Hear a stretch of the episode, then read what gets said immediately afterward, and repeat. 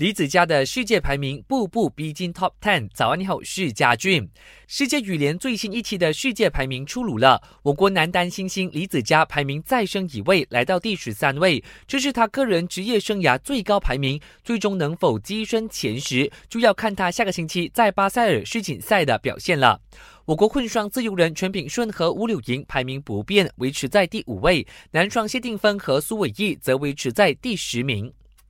我国马运会男单冠军陈家伟在印度海德拉巴羽球赛表现算是不错的，让他的排名一下子升到第一百三十八名，足足上了三十二个位置。可惜他在昨天挥拍的日本羽球大师赛状态不佳，三局不敌日本的大林托真，上演一轮游。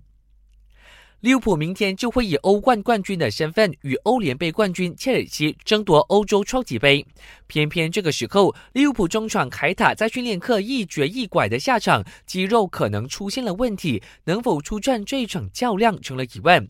但可以肯定的是，后卫洛夫伦因病确定缺席比赛。